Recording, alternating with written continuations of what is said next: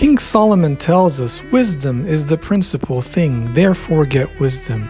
As we seek this wisdom, let us turn to the church fathers and say, Ava, give me a word that I may live.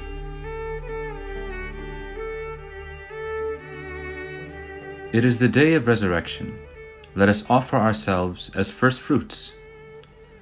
These words from a paschal homily of St. Gregory the Theologian in the fourth century later became part of a resurrection hymn that was sung in church in the 6th century. After singing this hymn in the church on the Feast of Resurrection, St. Dorotheus of Gaza meditates on the words of the hymn in his own paschal homily, saying, The sons of Israel kept the Pascha when they came out of Egypt.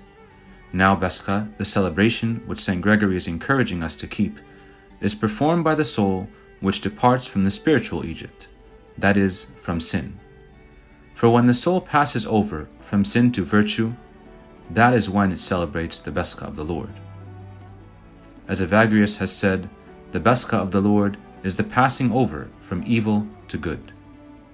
And thus now today is the Pascha of the Lord, the day of the bright festival, the day of the resurrection of Christ, who has nailed sin to the cross, who has died and rose, all for our sakes. Let us also offer to the Lord gifts sacrifices, whole burnt offerings.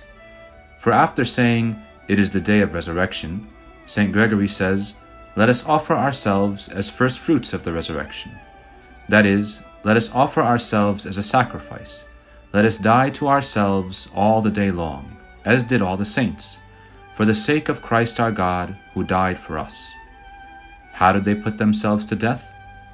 Do not love the world or the things in the world as is said in the Catholic Epistle. But having renounced the lust of the flesh, the lust of the eyes, and the pride of life, that is, the love of pleasure, the love of money, and vainglory, they took up the cross and followed after Christ, and crucified the world to themselves, and themselves to the world. Concerning this, the Apostle says, Those who are Christ's have crucified the flesh with its passions and desires. This is how the saints put themselves to death. And how did they offer themselves as sacrifice? By not living for themselves, by subjecting themselves to the commandments of God, and abandoning their own desires for the sake of the commandment to love God and their neighbor. Thus, let us also offer ourselves in sacrifice as St. Gregory teaches. As we greet each other saying, Christ is risen, truly he is risen, and as we praise the joyful resurrection hymns throughout the holy fifty days, let us also keep the spirit of the early fathers, like St. Dorotheus of Gaza. Just as St. Dorotheus translates the resurrection hymn of his time to life and teaching, let us also apply the spirit of resurrection to our lives by passing over from sin to virtue and no longer living selfishly for ourselves, but rather abandoning our own desires in love of God and neighbor. That we too, as St. Gregory and St. Dorotheus teach us, may offer ourselves as first fruits of Christ's resurrection, that we too may know him and the power of his resurrection, and the fellowship of his sufferings, being conformed to his death, that we too may attain to the resurrection from the dead.